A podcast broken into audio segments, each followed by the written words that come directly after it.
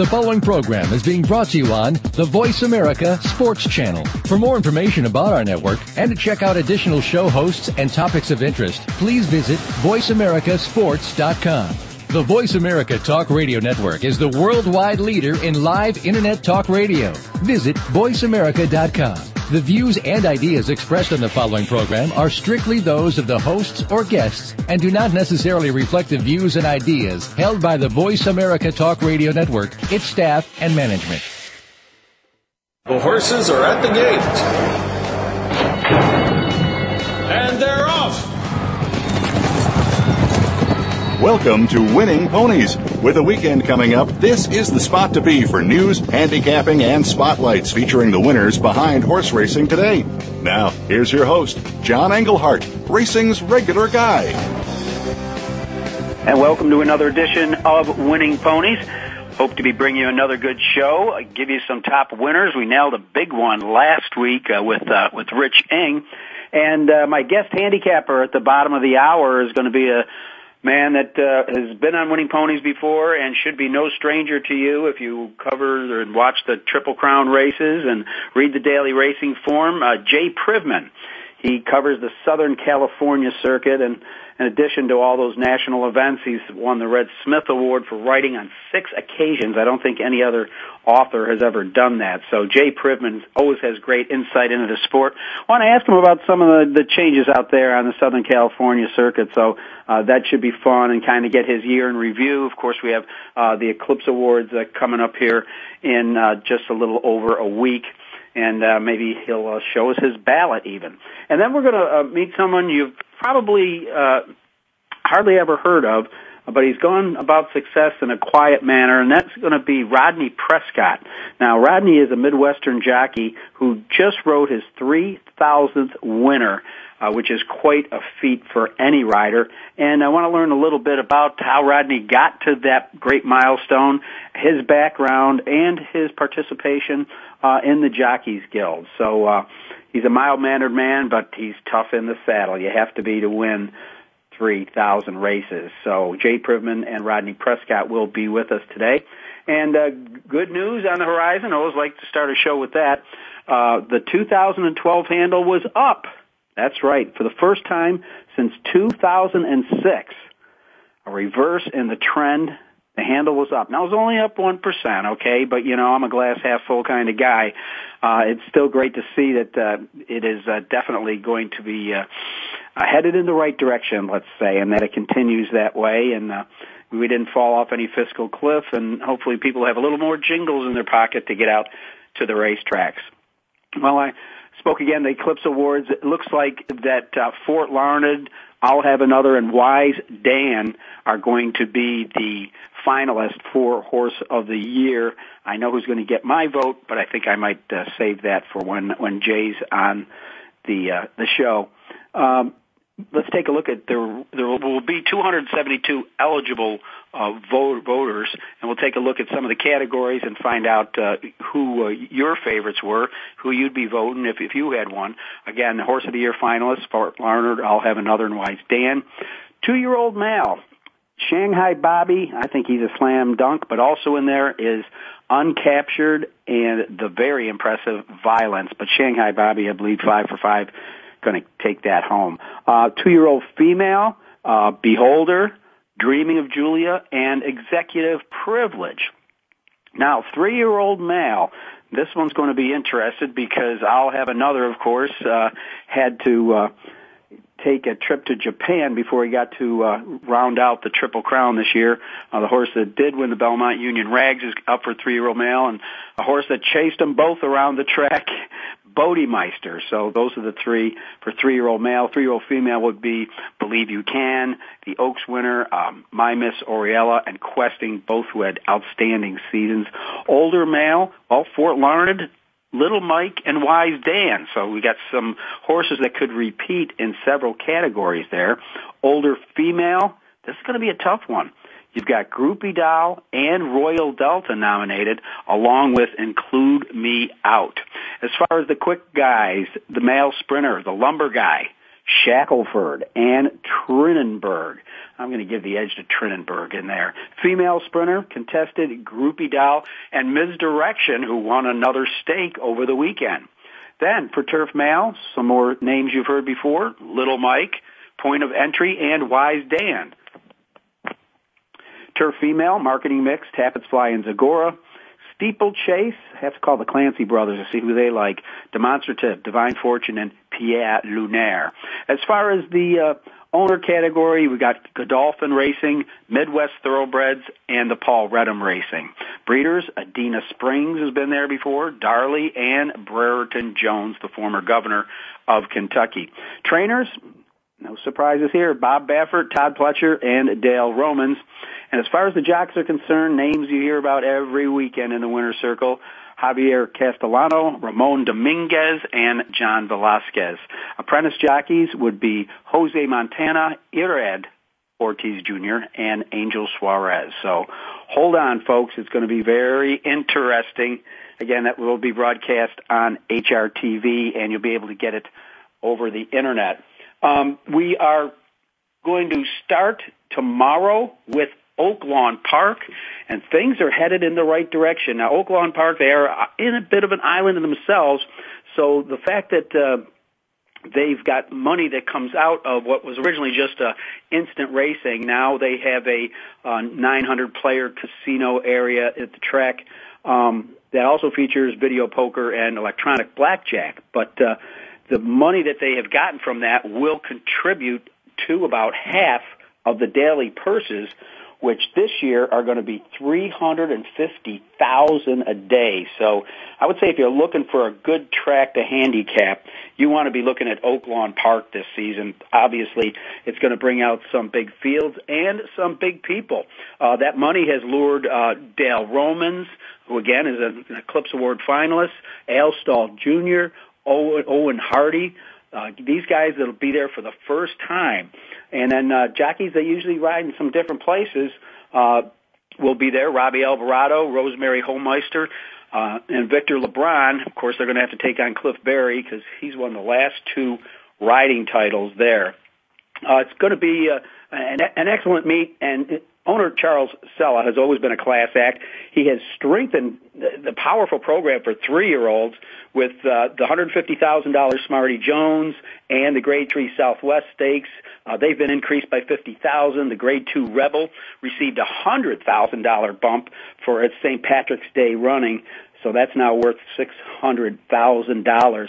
And that three-year-old series is going to have a lot of points in the new Kentucky Derby system. The Arkansas Derby's worth 100 points to the winner, the Rebel 50, Smarty Jones and Southwest 10. So since it pays for across the board, there's a total of 289 Derby points hanging out there at Oaklawn Park. Now, somebody that we were hoping to watch ride tomorrow and get his 5,000th milestone would be Calvin Borel. Sad to say, that's not going to happen. He was going to have five mounts tomorrow. Looks like he went out, he worked some horses, and got home. His arm blew up. Right now, he's in a cast, and it looks like he broke a small bone in his wrist, and looks like he'll be out for several weeks. So we all wish Calvin Borel the best of luck, just a class act and one hard-working guy. And, of course, he certainly has had his moment in the sun. Well, last week we opened the show with a story about Gary Stevens and his comeback, and he just missed on Sunday. He finished third aboard Jabrika. He had the lead turning for home, but just couldn't hold it off, and he finished only a neck and a nose behind the two horses that finished in front of him. So it'll be very interesting to see how Gary handles the comeback. He says he's going to be selective, but he's a class act. He'll be fun to watch. We were talking about the Eclipse Awards earlier, and there is an annual Eclipse Award of merit, and that's going to go to Nick Nicholson, a guy that just did an outstanding job while he was at the helm of Keeneland. Prior to Keeneland, he was the vice president and executive director of the Jockey Club, and he really did, for a track that you don't have to do much that'll draw people, he brought a lot of innovative promotions to Keeneland, and he certainly deserves the award of merit. Another equine horse that should get an award of merit is Painter. He had that life-threatening illness. Well, last Saturday, he took to the track for trainer Bob Baffert. Painter, of course, was hospitalized on clinics up and down the East Coast, and it's so great that they decided that he bounced back just fine after staving off the laminitis, and he has returned to training. And as Baffert said, it's been an amazing journey, but he is a tough horse. Well, we talked about the Kentucky Derby point system, and as we close out the 2012 and open up 2013. Right now, Doug O'Neill, that's right, you remember him winning the Derby last year with I'll Have Another, and the Preakness. Golden Sense is in his stable, currently leads all of the 3-year-old boys. In order behind him is Shanghai Bobby, Violence, Joha, and Overanalyze. Of course, all of that is set to change, and we'll see what happens. We just heard about the lucrative Oaklawn point system. Certainly the West Coast and the East Coast have a slew of points to be given out to these 3-year-olds. The Kentucky Oaks is based on the same system, and leading that is Executive Privilege, and then Bernie Flint's Sanine Girl, Dreaming of Julia, Cowie Katie, and Beholder. So we'll see if some of them will be showing up the day before and the first Saturday of May.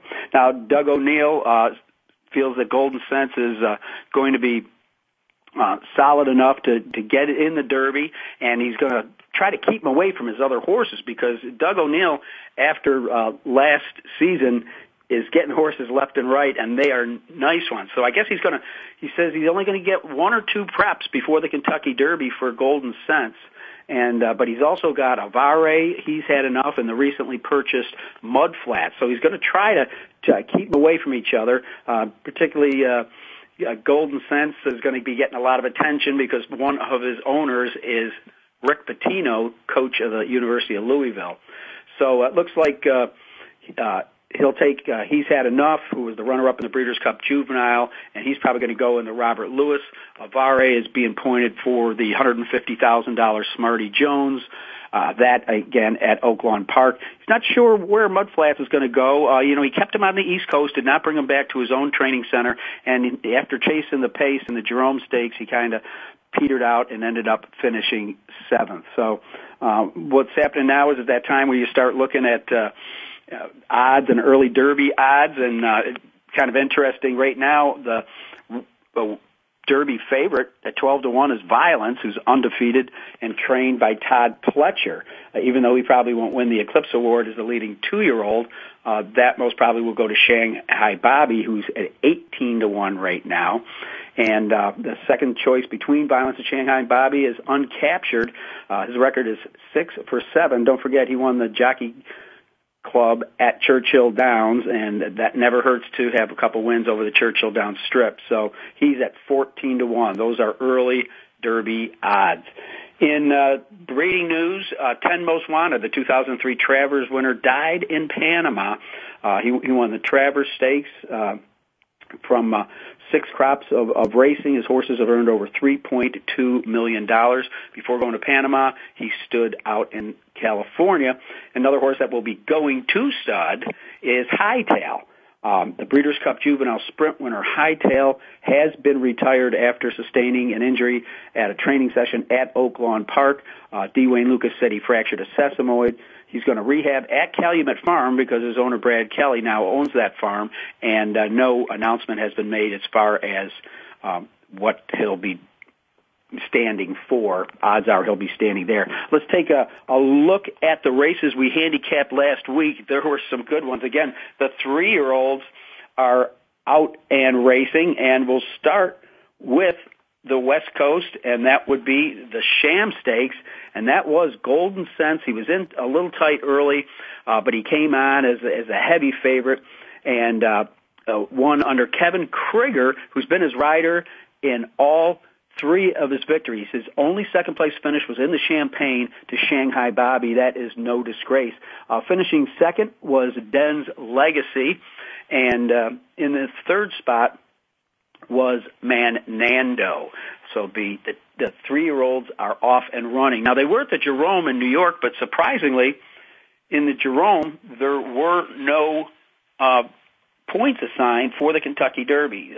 Some people say perhaps it's because there was a schedule change and it wasn't set in stone as to where this race or when this race was going to be run. It was run at Aqueduct at 1 mile and 70 yards. The winner, well, I liked this horse last week on Winning Ponies. It was Vijack, horse that came in for the best buyer. It was his first test around 2 turns, and let me tell you, he was tested through the stretch. It turned into a 2-horse race.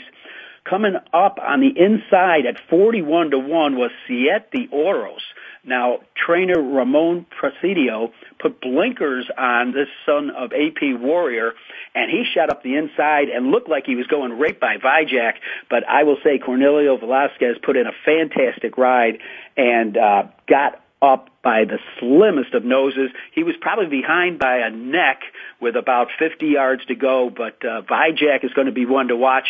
I'm sure his next start will be one that's going to earn him some points to get into the Kentucky Derby. Then we looked at the San Pasqual, a grade 2 at Santa Anita, and in here it was Coil. And Jay Privman may have something to say about this race. Just a fantastic race. Turned out to be a 2-horse race.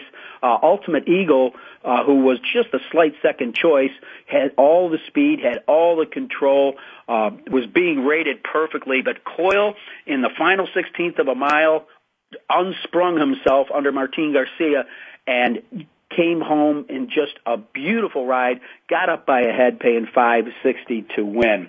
And then the final race that we handicapped, my hat's off to Rich Ng.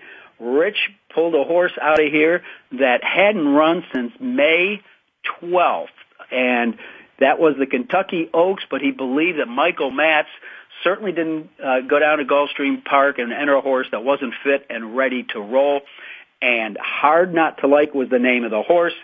The payoff, $17.60 to win. Thank you much, Mr. Ng. Channel Lady had the lead. She ended up running second, and finishing third was Leading Astray. So that was a look at the races that we handicapped on Winning Ponies last week. Right now we're going to take a little break, and when we come back, we're going to talk to Mr. 3000, Rodney Prescott. You're listening to Winning Ponies.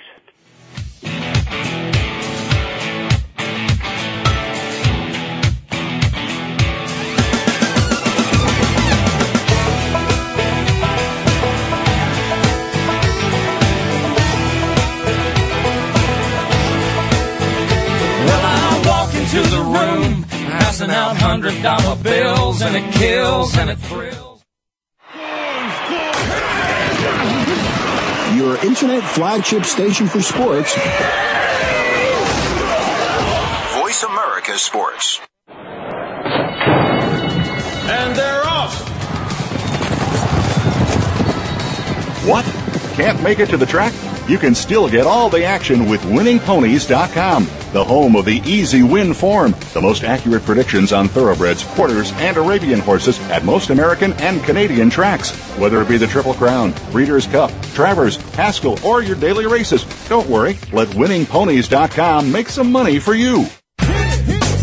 Are you a real sports fan? Get ready to talk football and anything else sports with Kwame Lassiter, formerly with the Arizona Cardinals, San Diego Chargers, and St. Louis Rams. Kwame's got the experience, so he's prepared to talk sports with you every week on Kwame Lassiter's Sports Talk. It's on the Voice America Sports Network every Tuesday at 9 a.m. Pacific Time, noon Eastern Time. Get ready for unpredictable fun and sometimes a sarcastic look at the world of sports. That's Kwame Lassiter's Sports Talk on the Voice America Sports Network. The opening kickoff is a beauty. It's a fly ball deep right field. That goes O'Neill. He's out. Shot. Got it with 2.8 seconds left to left.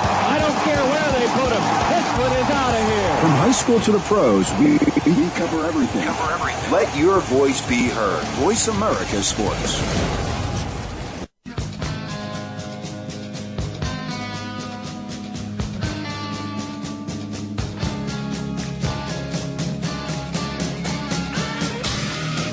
You're tuned in to Winning Ponies with your host, John Engelhart. Got a tip for us? Need a tip from us? If you want to talk with John or his guests, the phone lines are now open toll-free at 1-888-346-9144. That's 1-888-346-9144. Or you can send an email to show@winningponies.com. Now, back to Winning Ponies with John Engelhart. All right, and with me now is a gentleman I've known since he was an apprentice rider at Little Old River Downs in Cincinnati. His name is Rodney Prescott, and he's been in the news a little bit lately for a couple of very good things. Number one, he rode his winner number 3,000, an amazing plateau for any rider that can stick it out through the years. Rodney right now is 38 years old. He's a native of Portland, Indiana, and he has also been nominated for the National George Wolf Award, along with Javier Castellano, Perry Compton, David Flores, and Mario Pino. It's quite an honor and quite a great group to be with. I've gotten to know Rodney over the years. He's a soft-spoken guy, but he sure rides hard. He's a great family man, and I just want to introduce the rest of the world to Rodney Prescott. Rodney, how are you, my friend? I'm doing good. Thank you, John. How are you? I'm doing fine. I'm doing fine. Well, you know, since you're not a name that's in the news a lot, you got to tell us about you.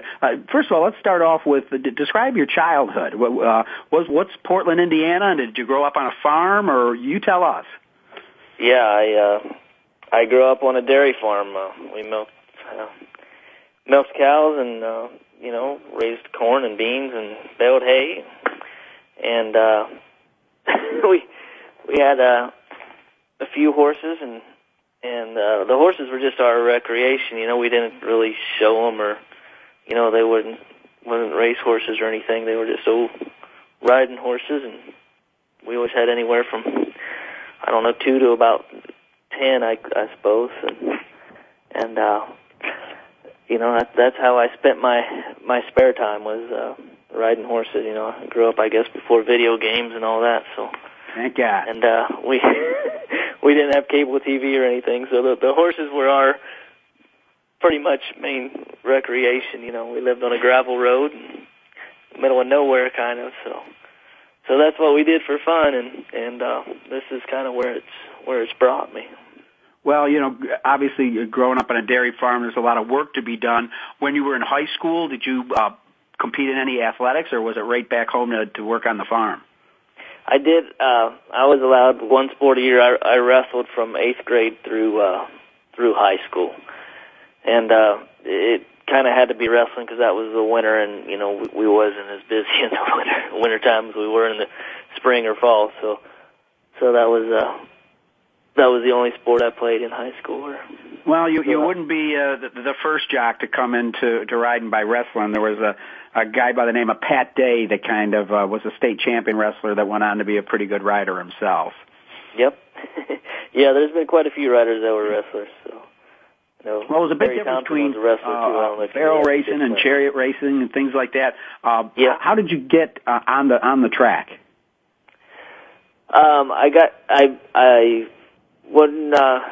Spring, Indiana has a thing called the Hoosier Horse Fair at the Indianapolis Fairgrounds, and I started talking to. They had a booth set up promoting quarter horse racing in Indiana, and this was before pari-mutuel racing in Indiana, of course. So I started talking to a jockey there by the name of Carter Riley, and, I asked him, what do you got to do to be a jockey? And he more or less told me, you got to start out galloping horses, and he said, well, if you're serious about it, here's my number, give me a call. And I did, and I started going with him. He rode at a little track in Illinois called Pit Run Park. They ran, I don't know, every other weekend throughout the summer, so I started going there with him, and he got me a job on a farm galloping horses, and I went from there. That winter, I started galloping horses at Turfway Park and went to River Downs that next summer, and the following summer, I started riding. Well, was there anybody during your early years that kind of had an influence on you in the jocks room? Yeah, there was quite a few. I approached it as you can learn a little something from everybody, but I guess, you know, Steve Neff really helped me out. I mean, he was a rider that won, gosh, I don't know, he won almost 4,000 races, I think, in his career. But yeah, and many riding titles. Many, many, yes.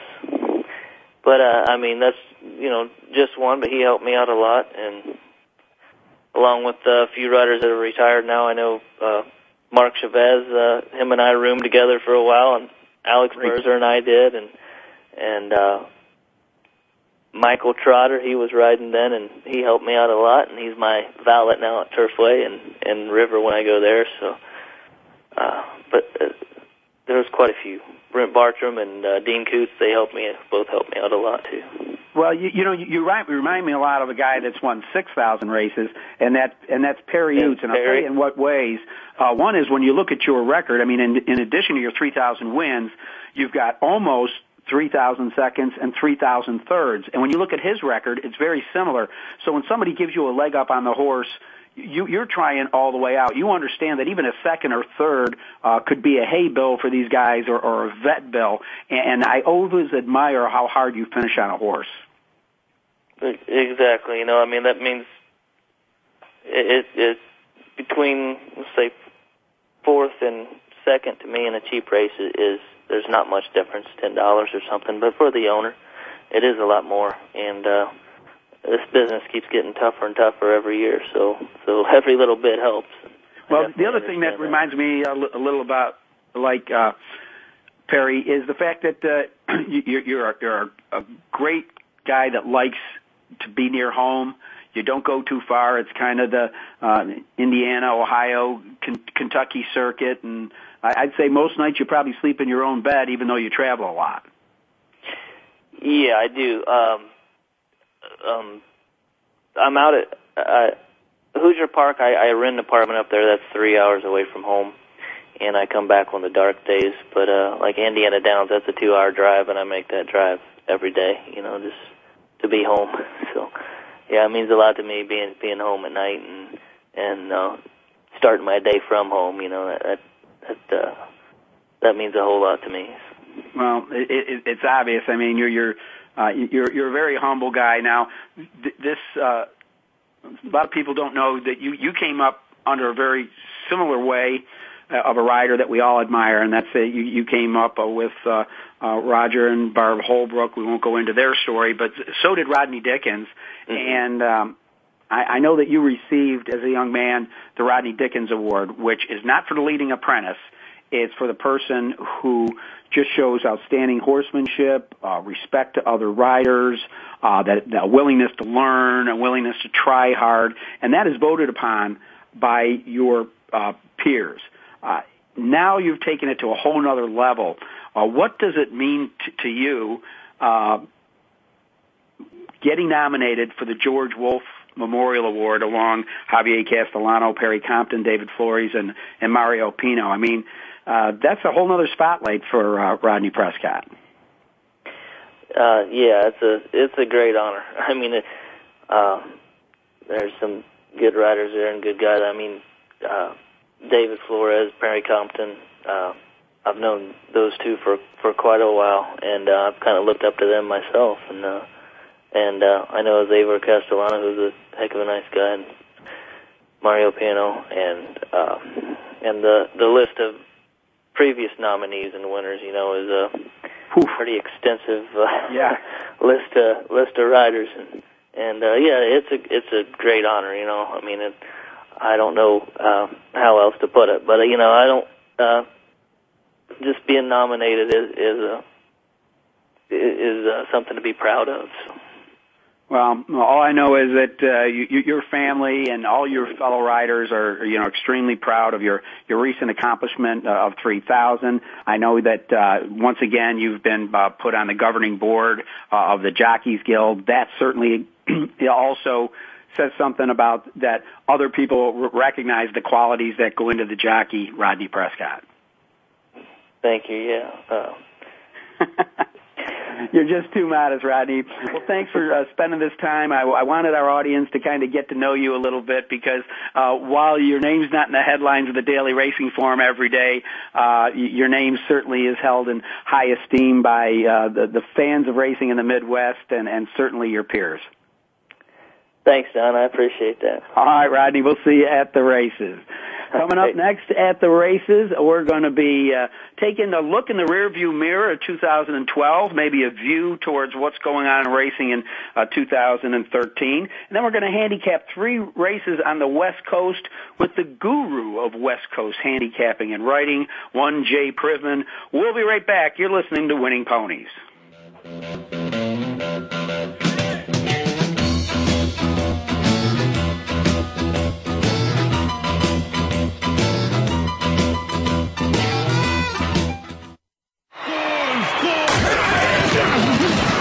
Your internet flagship station for sports. Voice America Sports. Every Wednesday, you'll want to talk sports with Touchdown Tony Collins and his co-host Bill Mattis. Tony's broken records and has been to the Pro Bowl and the Super Bowl. We'll talk about what's happening in sports every week with news, action, and notable guests from all aspects of the sports world. We'll also involve you by discussing questions and topics of interest sent in via email from listeners all over the world. Become what you believe. Tune into Sports Talk with Touchdown Tony Collins, Wednesdays at noon Eastern Time, 9 a.m. Pacific on Voice America Sports. And they're off! What? Can't make it to the track? You can still get all the action with winningponies.com, the home of the easy win form, the most accurate predictions on thoroughbreds, quarters, and Arabian horses at most American and Canadian tracks. Whether it be the Triple Crown, Breeders' Cup, Travers, Haskell, or your daily races, don't worry, let winningponies.com make some money for you. Your internet flagship station for sports. Voice America Sports.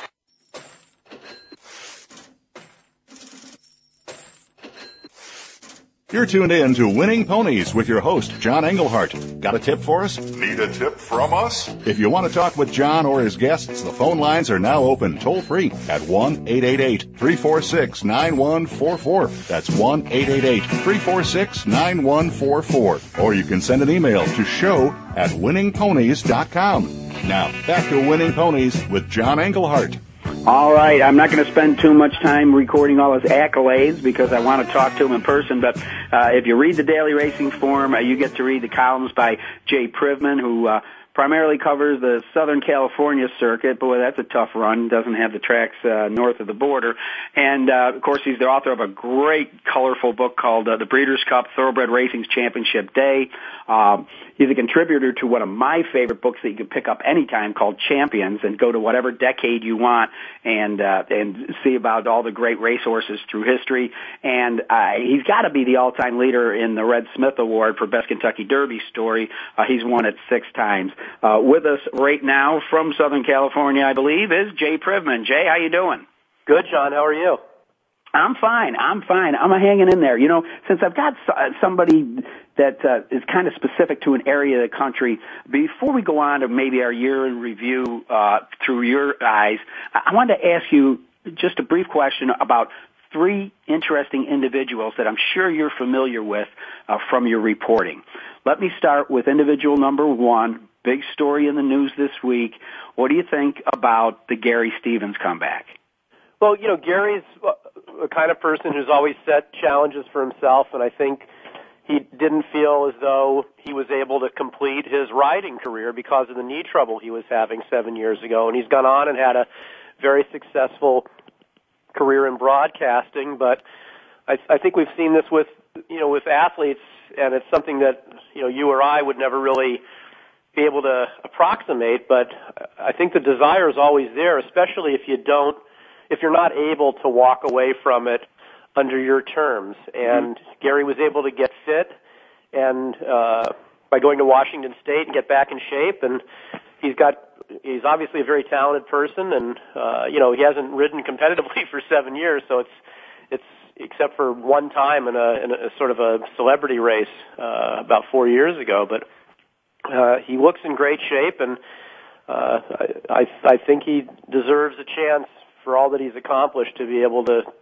have this chance to come back, and we'll see how it works out. Yeah, well, I got to sit in on his interview last week, and number one, he says the knee's not 100%, it's 120%, and he described the therapy and psychology that went into the comeback. But he also said that in his years now as a racing analyst, he feels that he even looks at racing different, and that's going to give him an edge just because he's had the chance to step away from the sport and look at riding in a different fashion. I found that kind of interesting.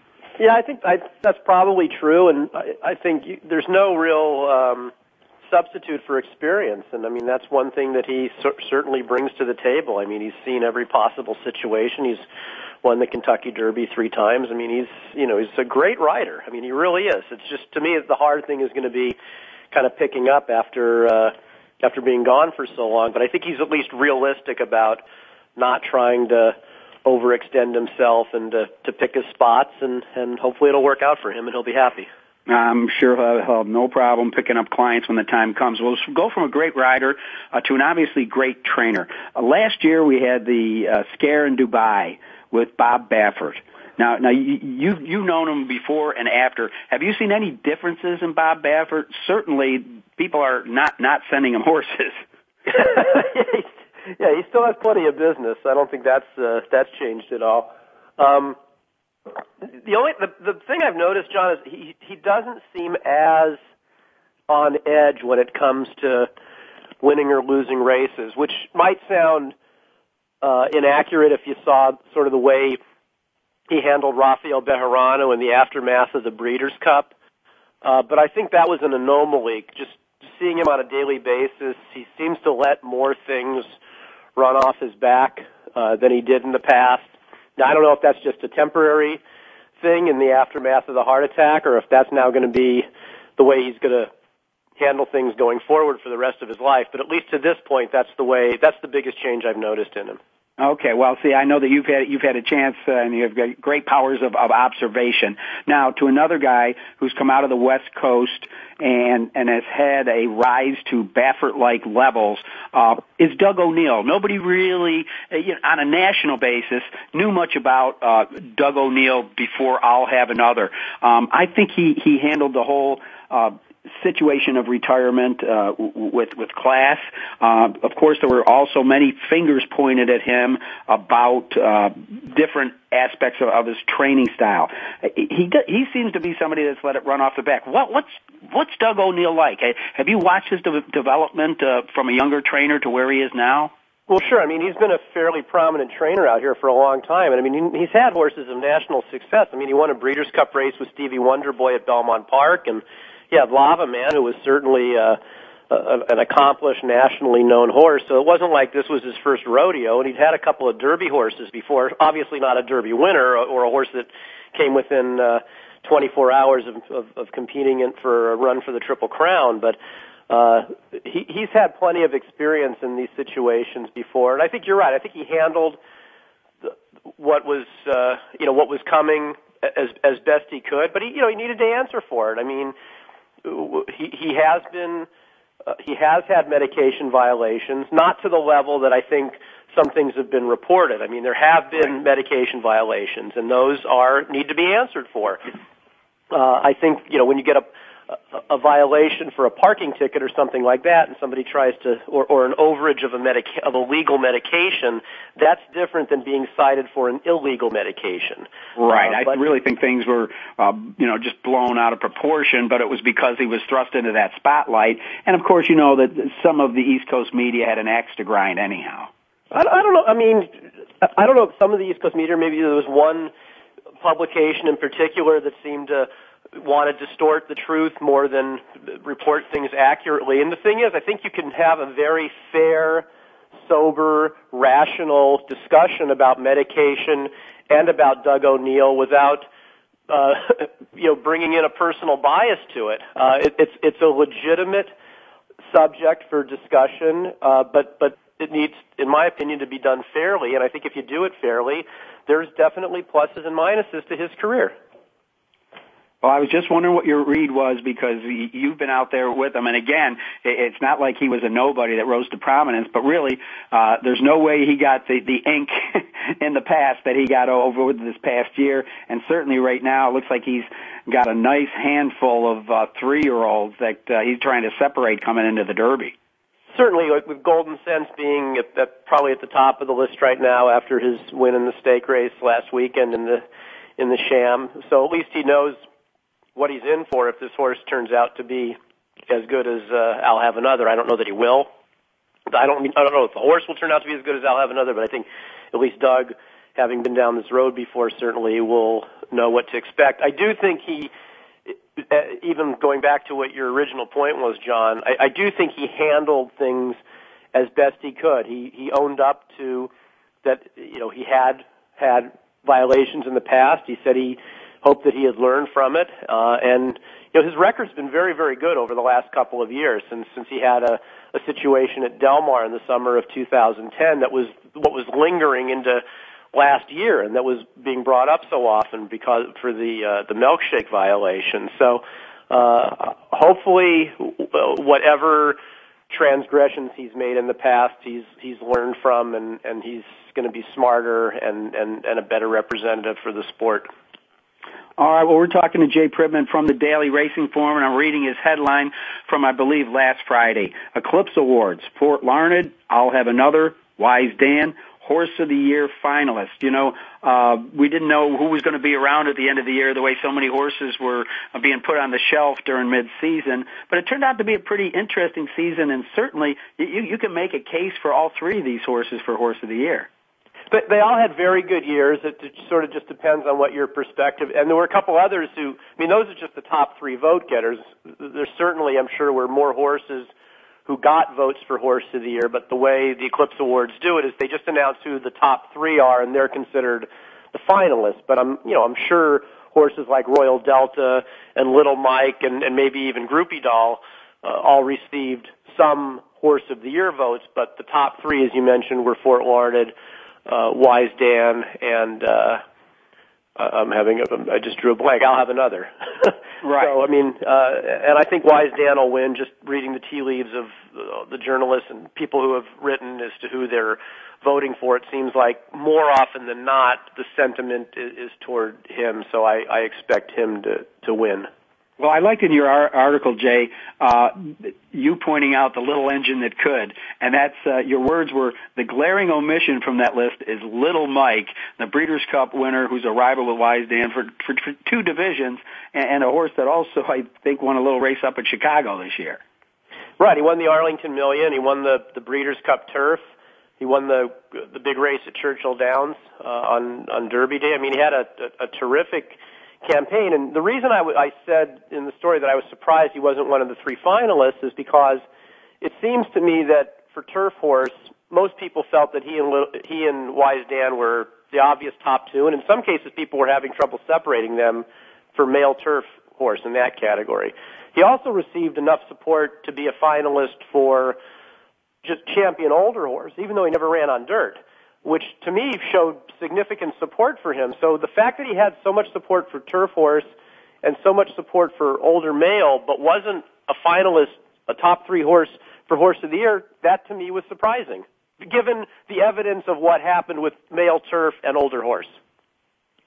Well, it'll be very interesting to see where this shakes out, because so many of these horses are eligible for different divisions. I'm sure that after the envelopes are opened at the awards on the 19th, there's going to be plenty of guys like you hitting the keyboards because you're going to have some things to talk about.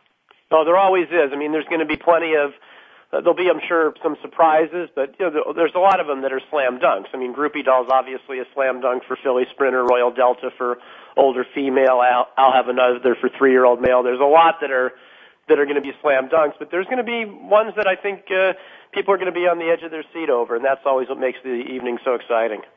Well, I was reading a column by another daily racing form writer that I respect very much, Mike Watchmaker, and he was kind of giving his bit of his read on the point system for the Kentucky Derby. I watched the Jerome Stakes Grade 2 race at Aqueduct over the weekend, and Vijak and Siete Oros just put in a bang-up race. First time going around two turns for Vijak.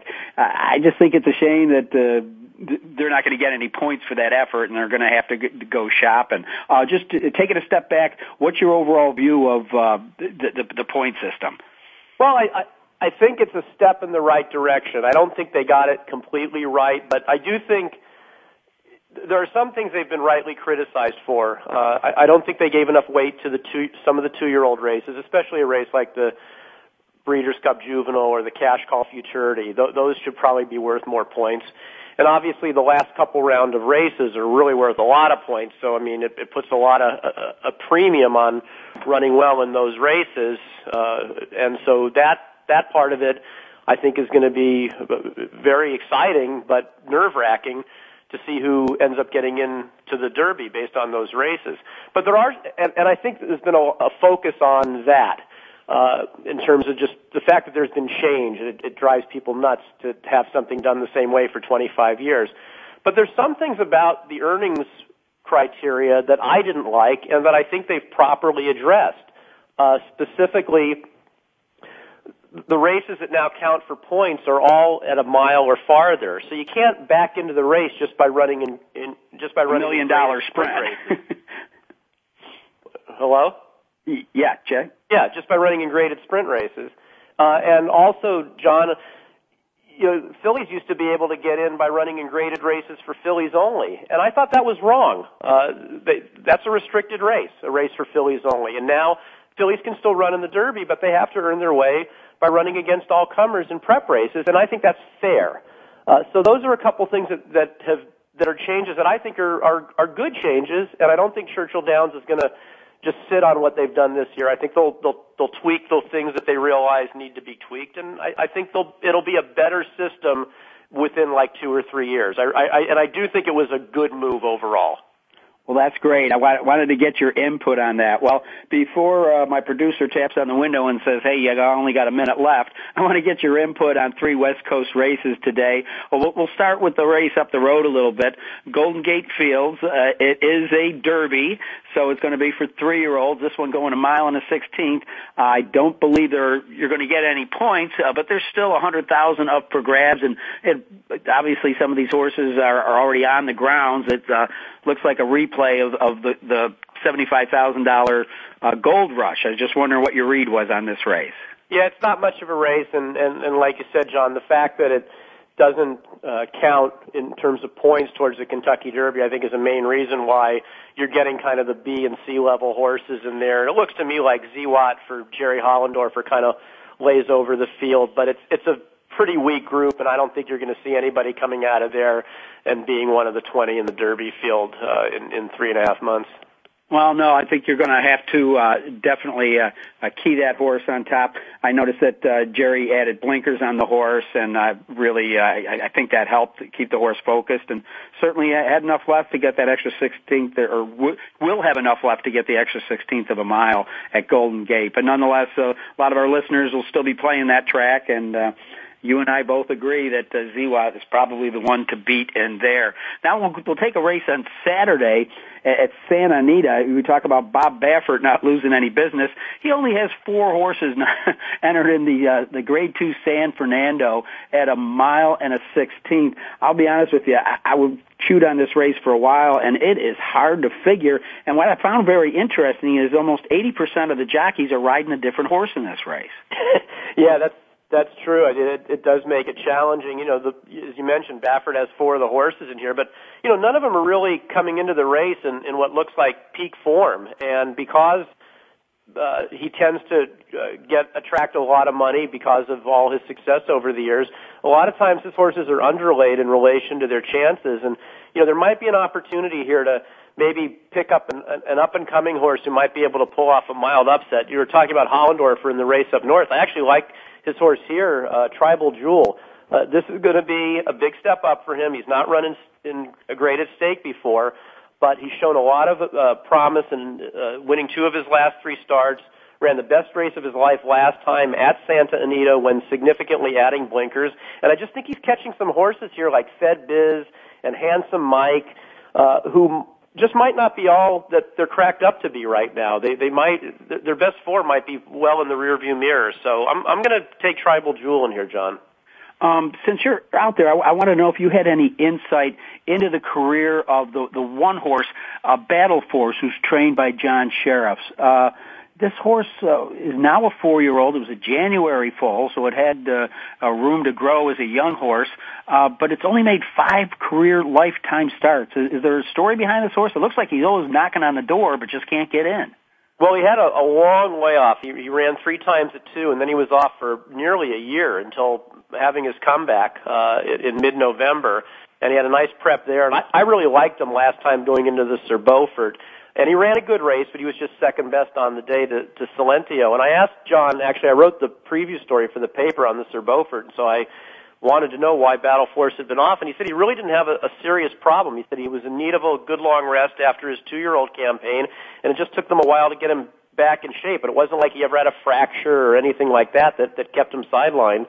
So he was off a lot longer than I think you would have expected him to be. And I thought his race last time in the Sir Beaufort was good. I'm just don't know if he's going to be as good on the main track as he has been on grass. I mean, the only time he ran on something other than grass was a race that got washed off the turf onto the main track at Betfair Hollywood Park. And he ran a good race in that, but I still think he might be better on grass than on dirt. Well, I just wanted to get your insight on that horse because I didn't know if there was an injury related, but I guess, John Sheriff's not a guy, as we've learned over the years, to push a horse any faster than it has to go in its training regimen. Let's go on now to Sunday, a race for 4-year-olds, the San Gabriel. It'll be 1.1 miles on the turf, and kind of interesting going back and looking at the careers of these horses. Of the 7 horses in this race, 5 of them competed in 3 different Breeders' Cup races. That's right. Yeah, you've got Chosen the Miracle, champion of the Breeders' Cup sprint, Juniper Pass in the Breeders' Cup marathon, and then the Breeders' Cup turf with Slim Shady, and the sprint again with Chosen Miracle, and the mile with Geronimo. It's right, Tale of a Champion ran on the grass sprint also. So yeah, they're coming from all different directions, meeting at 1.1 mile race, and this is another race where I think a lot of these horses have kind of seen better days, and I was really looking for kind of an up-and-comer to knock them off here, and I just didn't see anybody that I really felt comfortable with at the distance as one of the newcomers. So I kind of circled back to 2 of the old pros in here. I think it's kind of a toss-up between Geronimo and Slim Shady, John, and I've always kind of liked Geronimo. I think he's been an overachiever, but he's always done, I think, his better racing at Betfair Hollywood Park, and the fact that he didn't run quite as well last time at in the Citation concerns me. But I just don't see better options in here other than maybe Slim Shady, who I think is back at a distance that's a little more sensible for him. I think the 1.5 mile last time was kind of beyond the last couple times he's run was beyond his best range, and I think back at 1.1 miles, I think you'll see a better effort from him. So I like those 2, and it's really hard for me to pick between the 2 of them, and I don't really have a lot of confidence in either of them, unlike on Saturday when I kind of like the gamble on Tribal Jewel. Well, again, those 2 horses, like you looked over my shoulders, I just looked at this field, and all of a sudden I realized these are the 2, Slim Shady and Geronimo. They're both kind of horses for courses, and surprisingly, with these horses that are slightly older, Geronimo is the only horse that's won at 1.1 miles. How about that? It's kind of like you would think by the time some of these horses, Juniper Pass is a 6-year-old, somewhere along the line, while earning $370,000, he might have tried the 9 furlongs, but never did. Well, Jay, I got about 2 minutes left with you, and I just kind of wanted to wonder, from what you see on the West Coast, do you see any rising stars that racing should keep an eye out for, let's say, in the Jockeys Colony? Boy, Edwin Maldonado obviously is probably a name that nationally people aren't familiar with, but he had a terrific season at Betfair Hollywood Park, winning the riding title there. And so he's probably, of the up-and-comers, he'd be the most obvious one, I think, to mention. Most of the other guys out here who I consider the elite riders, I think, are people everybody's heard of, like Garrett Gomez and Rafael Bejarano and Joe Talamo and, you know, Leperoux's out here now and Gary Stevens has come back. But those are all, I think, pretty established names. Jay Privman. I want to thank him so much for taking time out of his schedule to be with us, and hats off to Rodney Prescott with his win number 3,000. Hope we put you on some winners. Have a great time. This is John Engelhart for Winning Ponies. Remember, when you go to the races, bet with your head, not over it. Thanks for listening to Winning Ponies with John Engelhart. We know the information from today's show will help you at the next post. Keep listening for more next Thursday at 8 p.m. Eastern Time, 5 p.m. Pacific on the Voice America Sports Network.